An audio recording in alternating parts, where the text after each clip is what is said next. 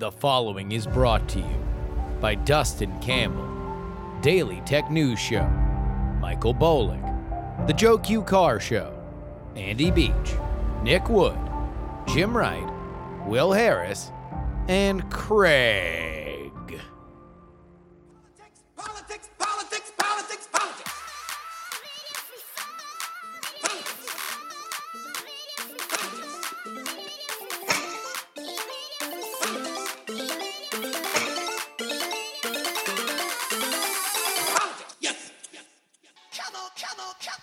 Oh boy. There are days and there are days, but then again, there are weeks. And boy, are some of those weeks. Welcome to the Politics, Politics, Politics podcast. My name is Justin Robert Young. Uh, January 8th is this edition of the program. And sorry if I got a bit of a different energy. It's been a hell of a week. My voice is sore. I think I've done set eight podcasts in the last five days. Um, but just when you think there's done being news, boy, is there more news. We will talk about Donald Trump finally putting an end to the 2020 election.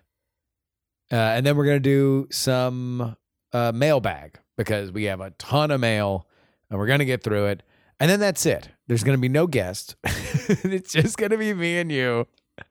And then I'm going to be done with podcasting for the week. And I'll see all you people Monday. If you listen to all of it, if you're at the $3 level and you listen to all of it, oh my God. Thank you. Thank you. You like my voice even more than I like my voice. And you don't do one mic radio unless you really, really like your voice. But first,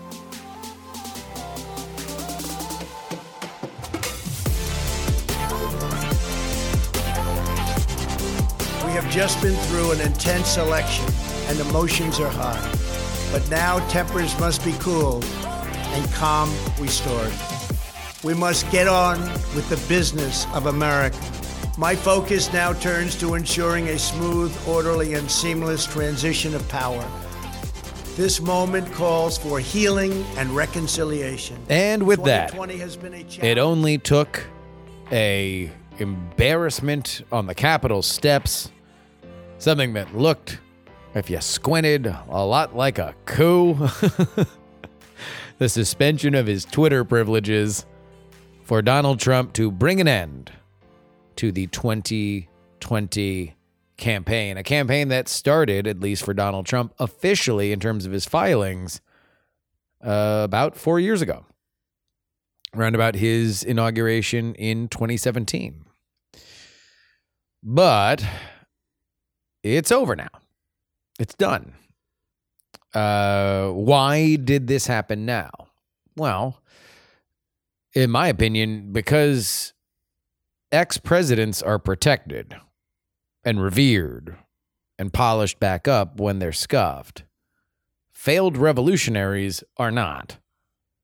Donald Trump could choose a world in which he has a political future versus one that he doesn't. At the end of the day, those that fought for him, uh, including the Donald dot win, which, whew, they're having a normal one, as the kids say. They can be mad. They can be upset that they lost. They can curse the name of Chungus, but Donald Trump will still be their North Star if he comes back and fights for him. He can still be a power player in Republican politics. It meant cutting loose everybody who thought under his energy were storming the Capitol so they might make a statement, a statement unlike has ever been seen in this country. And uh, I think that that is bad and, uh, uh, you know, just a, an absolutely dangerous precedent to set. However, uh, they didn't. And now Donald Trump had to make a choice. You can follow them or you can follow organized politics. That is him choosing to follow organized politics. So, what happens now? Well, I'll tell you. I think he's going to play the gracious host to Joe Biden. I think he's going to do the inauguration thing. I think he's going to ride to the Capitol with him. I think he's going to get on the plane. I think he's going to give himself all the trappings of a president leaving office because that is what you do when you're that powerful. I mean, what what I think changed over the last 48 hours is that he looked at at at what the aftermath was and said, "Oh, no, wait. This all can't be taken from me." Can it? Because I do think that that if if you go down swinging like that, like people are afraid that you're going to foment like the the seizure of a state house or something like this or or you are going to like not try to attack people at the ballot box but attack attack people. That guy goes to jail. You find a reason to put that guy in jail no matter what he did before. When you are threatening power you are eliminated. But if you are a cog there then you will be protected because nobody wants to set the president where nobody wants to set the precedent where ex presidents face repercussions. Got to make a lot of tough decisions as president. Decisions that, if a citizen were to make it, it would it might be a different story. Nobody wants the head of the table to go down. Because if the head of the table goes down, then what happens to the lackeys? Guess what? When you're climbing the ladder, you might go down faster. So that's what I suspect is behind this. Uh, Donald Trump uh, effectively signaled this twice before he said it himself. Indeed, uh, he had Scavino tweet it, and then he had Kayleigh McEnany uh, give a statement that was of a similar tenor in the middle of the day, and then he says it himself. And so that's it. 2020's in the books. Indeed, a weirder sequel than 2016. you know, by and large, I think 2016 was such an iconic story that um 2020 was a little overbloated, you know, way too long. Like so many sequels, way too long. Oh my god. They tried to add so many new characters like that whole first act with like the the the the 27 democrats i mean what is this the hobbit? Oin gloin boing you know uh Steyer, uh uh, uh gimbat uh klobuchar mayor pete right? You knew it was gonna be biden eventually you know so they try to fake you out a little bit with the mayor pete stuff like okay yeah whatever and then, you know, I, I understand that it's a narrative choice that you don't want to tell like the same election story that you told in 2016 with 2020. So you got to do like a little spin. But I don't know. I wasn't a fan of the whole pandemic thing. It, it, it didn't just it didn't deliver the same kind of election thrills and chills that we saw in 2016. And then let's just not even get into this third act. Oh my God. When the movie's over, the movie's over. You know, it's, it's, it, Biden wins on election night. Let's just shut it down, right? I mean, I guess, well, no, they go after election night. So that's already long. But then to drag it out another two months. I will say this, though. Like, yes, it was long, but boy, action packed that final 10 minutes. Oh my God uh, uh, you know, the the Coachella guy storming the Capitol. That's iconic. You're going to see that, you know, at Halloween parties for the next 10 years. 2020, eh, not my favorite. Not my favorite. I put it behind 2016. Um, I'm putting it behind 2000. It was better than 2004, right? Certainly better than uh, 20. 12. Some people love 2008. Overrated for me. Overrated. No conflict. But The good news is, is that now we can finally get into production on 2024.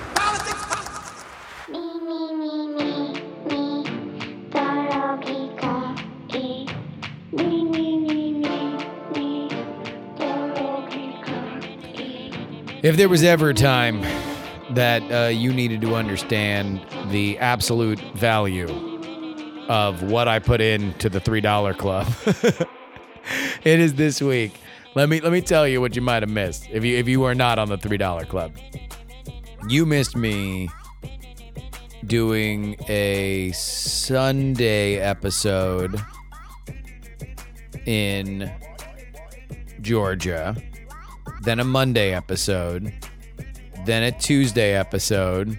So those were all $3 clubs.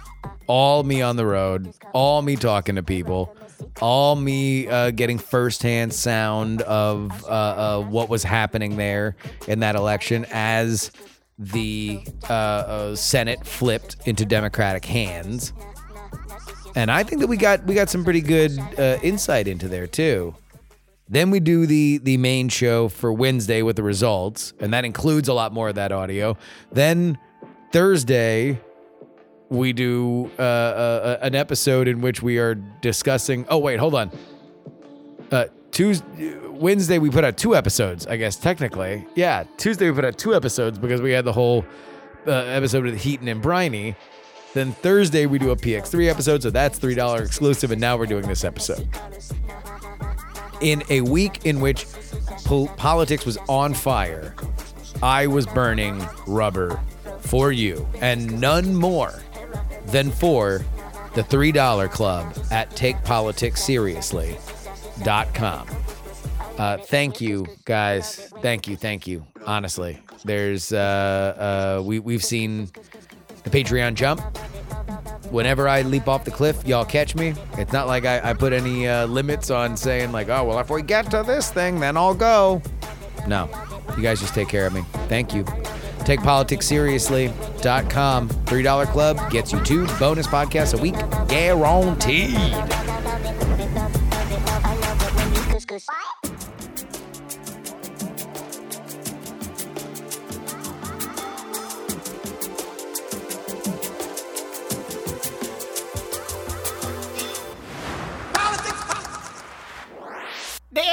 Go deep in my bag? And I tell them, I sure did.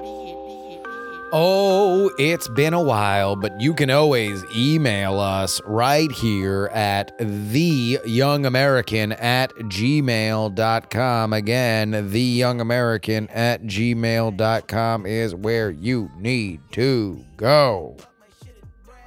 We begin with Tim. Tim actually wrote into me with his bona fides that he is indeed a very, very liberal man who has attended Black Lives Matter rallies and is not coming to this point from a partisan perspective. But he asked, Hey, are we making too much out of the Capitol storming? He begins. The term violent insurrection is tossed around like it was Shays' rebellion. Come on. This definitely wasn't a coup attempt. My God, if it was, what was the plan? To steal podiums and Nancy Pelosi's mail? I don't think the word violence should be used to describe a protest every time a protester breaks some glass. The behavior, not the beliefs, clearly, of some of the protesters are pretty in line with the behavior of some of the protesters in Minneapolis this summer. The behavior of some of the protest- protesters at the infamous 1999 Seattle protests against the World Trade Organization and other protests which temporarily impeded the regular functioning of local, federal, and in- international government. We're just talking about this wrong. We're giving the events and therefore the protesters way too much power. As with so many news events, we are acting like this is the end of Western democracy and civilization. Tim, I, I do think that there is an element of contextualization that does need to go into this, and it should not be partisan because the only people that I hear saying anything like that are people that are deeply into the defense of what happened.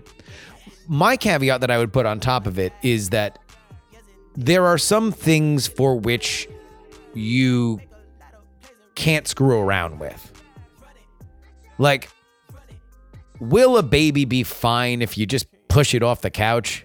Sure. Probably be fine if you push it off the couch.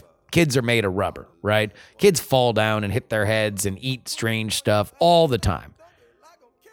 Are the parents of that kid gonna get pissed if you just push that little some bitch right off the couch? Oh hell yeah, they're gonna get pissed. Not because it's the worst thing on the planet, because the worst could happen. And that's where I would put uh I, I would put what happened. Do I agree with you in in in your description? Yes. Is it bad when a partisan mob storms the Capitol, specifically if even in their meme fueled aim, it was literally just to take a few selfies and poop in Nancy Pelosi's closet? Yes. Because it's what could happen. Alan writes, You were saying that Pelosi, Biden, and McConnell, uh, uh, that with Pelosi, uh, Biden, and McConnell, Biden would likely make worse deals even faster because he knows how to work the game in the Senate.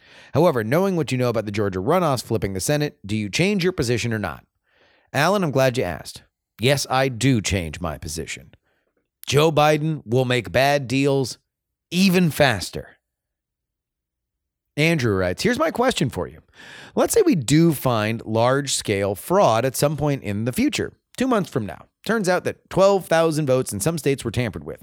Do you think that there would be a call to extend the timeline between the election and certification of results to allow for more investigations? No, Andrew, and and uh, as Heaton pointed out in our podcast on Wednesday, uh, worse than that has happened. An entire state has flipped. Hawaii flipped in 1960, which I didn't even cover in the history podcast I made about 1960. That's how inconsequential it was.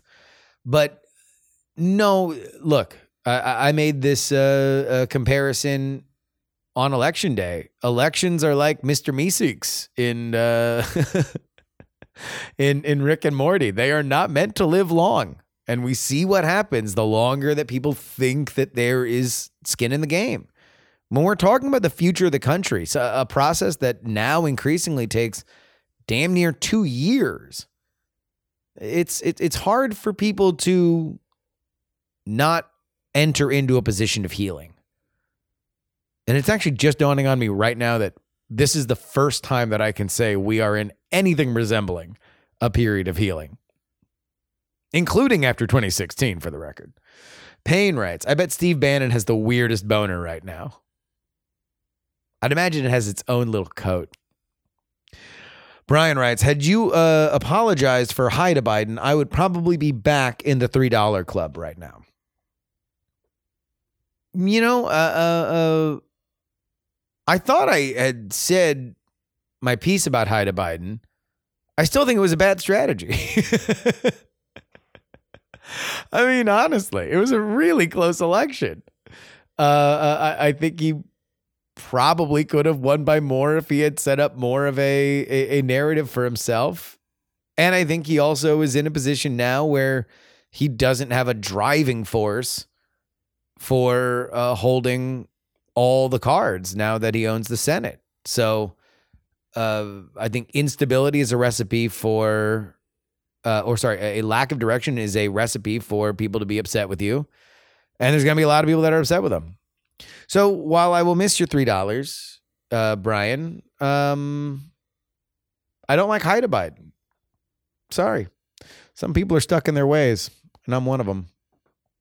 Ronald writes, I wish you'd stayed a bit longer in Georgia to help answer this question, but in any case, I'd love to hear you address it. According to polling, something like 75% of Republicans believe the presidential race was stolen. However, on the commentary podcast, they reference internal GOP polling that showed Republicans had the upper hand until the moment Josh Hawley announced that he would vote against certifying the election, at which point their support started slipping. If this info is accurate, who were these presumable Republicans who would change their vote at this point? I mean, after all the steadily increasing wackiness, why would this be the one thing that gave them pause? Not a rhetorical question. In any case, before the last few weeks, I was in favor of Republicans having more power in the Senate to create some gridlock. After the last few weeks, I feel that the Republicans got their just desserts, and I hope they have more coming. That said, I'm now in a defensive crouch in anticipation of the extra things the Dems will be able to visit upon us thanks to these wins. So if that were the case, and, and I do not have access to that polling that says that it was the two thousand dollar kerfuffle that cost the Republicans the race in Georgia, Loeffler and Perdue. But it would make sense if just like it's it's hard it's just too many things. If you don't have a simple message, then you don't have any message. And so for Republicans, for, for Perdue and Loeffler, it was these guys are too radical. But also the thing that they're calling for, I'm also calling for, but I can't get it done. But President Trump wants it, but Mitch McConnell doesn't. But we need to get back to the Senate because we need to help Mitch McConnell. It just became a labyrinthian thing that uh, was not able to turn out people on the level that the Democrats were able to turn out people. And and look, this to me, uh, from from what I've been able to pay attention to the analysis of that race, which has not been much, admittedly, because I've been busy with, with all this other stuff. But the story of that election was Democratic turnout. Republicans got what they thought they were going to need to win, and it wasn't enough. Both of those races ended outside the recount. So more than 0.5%. So if, if the question was Trump got the 2000, all right, so let's say Trump said, I'm conceding before, but is also able to get the $2,000 thing done. Maybe that's part of it. The negotiations inside the Beltway are look, I'll lay down my sword on this, but we got to get this $2,000 thing done now. And that's going to save the Senate. I'll I'll I'll knock it off with ripping the inter, uh, ripping the, the the state party. We all go down to Georgia. All of us is one big Republican happy family, and we say the number one thing that needs to happen is Loeffler and Perdue need to go and and take care of this. All of the things that I achieved are, are now on the ballot. You need to protect them for me. We have one big final rally. Uh, uh, you know, uh, Mitch McConnell sings "Freebird." Uh, Ted Cruz balances a ball on his nose. Uh, a little song, little dance, little seltzer down your pants. Kimberly Guilfoyle starts screaming, and uh, uh, bada bing bang boom, maybe they win. You know, the way things could have been. Jason writes So, why do you think what is said at a rally matters? I understand that turnouts can be telling, but if you're going to one of those things, then you're most likely voting for that team no matter what. Additionally, if you're going to a rally, it's probably very unlikely that you won't vote, right? So, why do you think the content of those rallies really matter?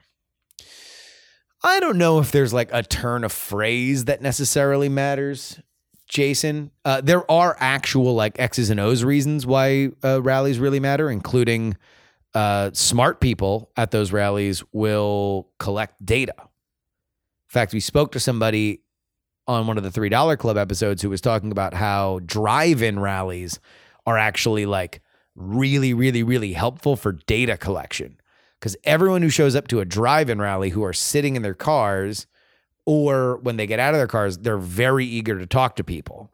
And if they're very eager to talk to people, then you can have campaign uh, uh, staffers go in there and get their information, get their demographics, and that just helps for the campaign going forward. As for recruitment, I think the idea is somebody brings their friend. And maybe their friend was like, Yeah, I like this person. But voting is a very deliberative act. You know, you got to make a plan. You got to go and do it. Eh, if you're, if you're voting early, you got to vote early. Like, so anything that builds the ritual toward that is helpful. Garrett writes, Hey there, Mr. Young. I'm a student at the University of Alabama. And I've been listening to your blog for some time and it inspired me to start a blog. It's called poliscistu.wordpress.com. He asked me to give it a shout out. So, Garrett, my boy, there- here's, here's your shout out. It is uh, P O L I S C I S T U dot WordPress dot com. Uh, uh, always love, always love to support the college kids. Any college kid listening to me, uh, uh, uh, you need a favor, hit me up. I always love supporting you guys. Uh, the country, uh, uh, SVI writes, the country generally does like uh, doesn't like one party holding the House, Senate, and presidency. In Trump 2024, Republican Party's only hope, Trump's party, the new Republican Party. This will result in a clear out of old Republicans. The same happened here in the Conservative Party in the UK post Brexit. Now, I will say to SVI's uh, credit, his idea that Donald Trump would clean house in the Republican Party did happen before he almost had his entire legacy erased and had to concede the election. Um, but I don't know, man. I don't know what happens from here. I think with what happened today, Donald Trump will be more credibly able to distance himself from that moment. Obviously, it'll never be erased in the hearts of those that don't like him. But then again, those that don't like him didn't need any new reason to hate him. But he's going to rehab himself. He's good at figuring out new ways to uh, keep himself on on the minds of Americans. Ben writes, I saw someone in the comments pointing out a fart in that leaked Trump call. I immediately thought of you. He even said, Excuse me afterward.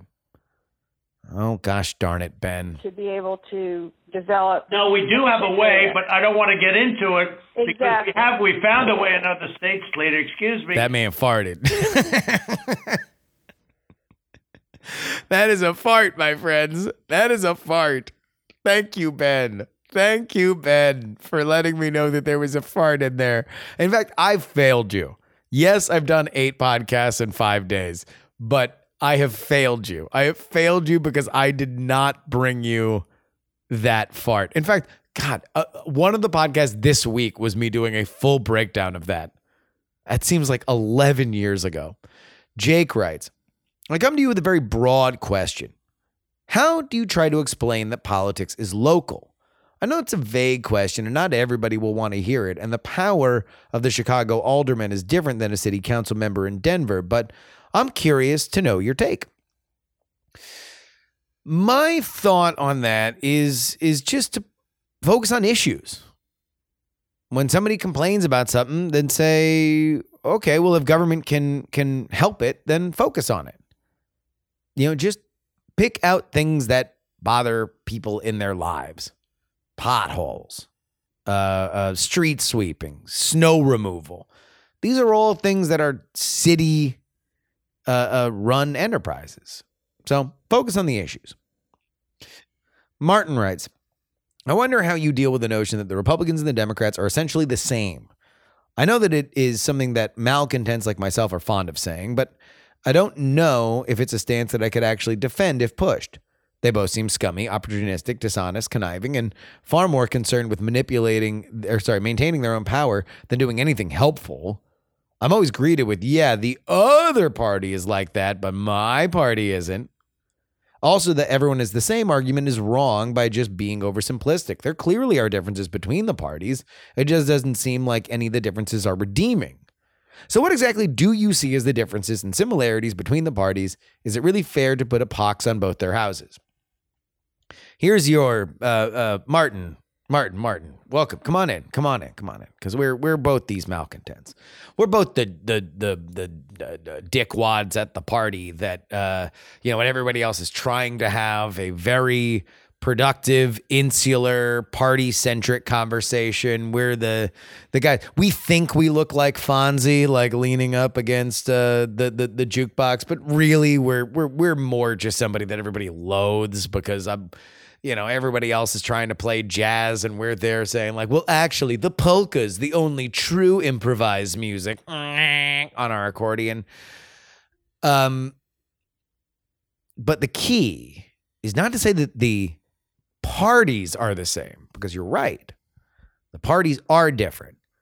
And based on party leadership, sometimes they get more or less ruthless, they get more or less effective, but they are always different in the aims that they look to protect. They all are trying to identify with different uh, parts of the political spectrum, and they will uh, push their agenda accordingly.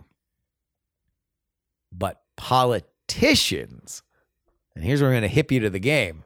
It's not that the parties are the same. Politicians are the same. Because now, when you get into that argument, you're putting the onus on somebody else to point out an honest politician, a politician that is not self interested to the point of desecrating the very issues that they are fighting for. Ah, that's the real work, brother. That's the real work. And finally, Connor writes Do you view Trump's loss as a Jimmy Carter, if not for XYZ loss, or do you consider it to be the first modern bona fide incumbent loss? Well, both of them I would consider to be incumbent losses. Like, I'm not saying that uh, uh, incumbents can't lose. I'm saying incumbents need extraordinary circumstances to lose. And yeah, I'm gonna go ahead and chalk up the the the, the once in a generation plague as a uh, an issue, as an XYZ issue. I think much like the Iran hostage crisis and uh, uh, the gas shortage, that there were problems within the Carter presidency that exacerbated this thing that landed in their lap. But yeah, COVID could have been something that was very big for Trump. Instead, it was his death knell. But you don't have to die to write in. Nope. You can do it at theyoungamerican at gmail.com. And that will bring the longest podcast week of my life to a close. I want to thank everybody who has stuck with us. Thank you to all the new listeners. These have been very, very well downloaded episodes.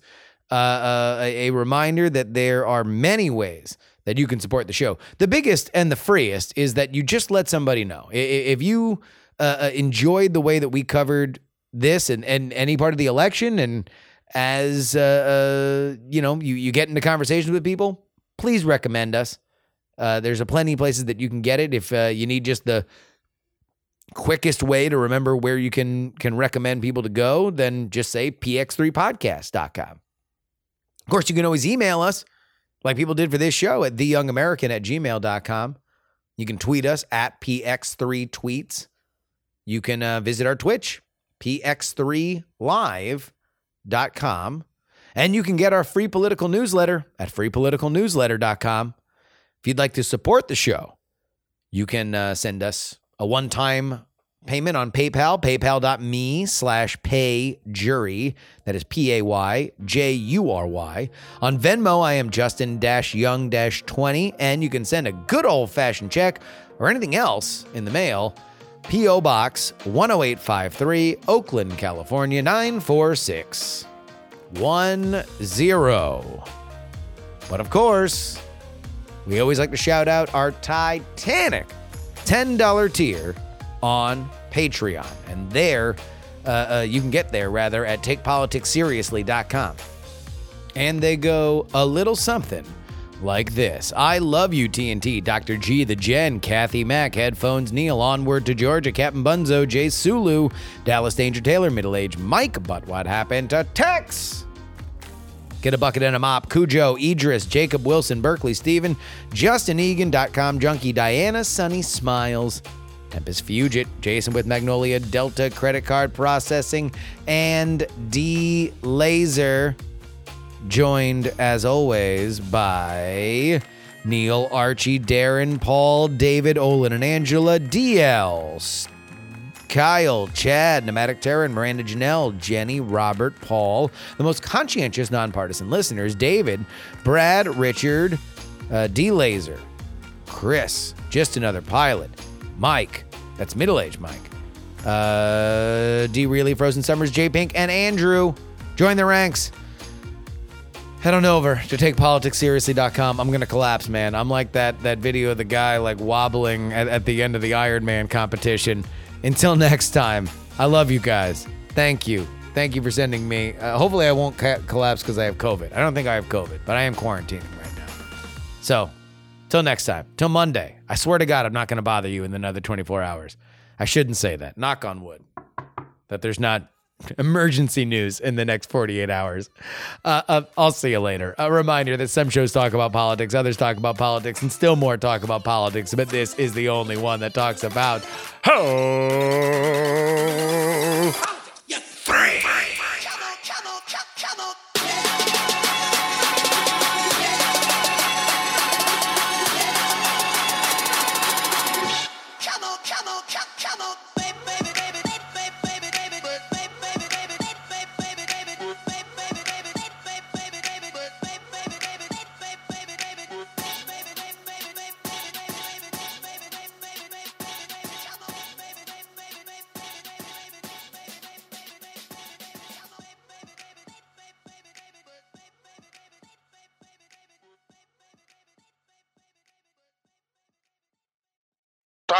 Club hopes you have enjoyed this program. Dog and Pony Show audio. to be able to develop. No, we do have a way, but I don't want to get into it because we have we found a way in other states, later. Excuse me,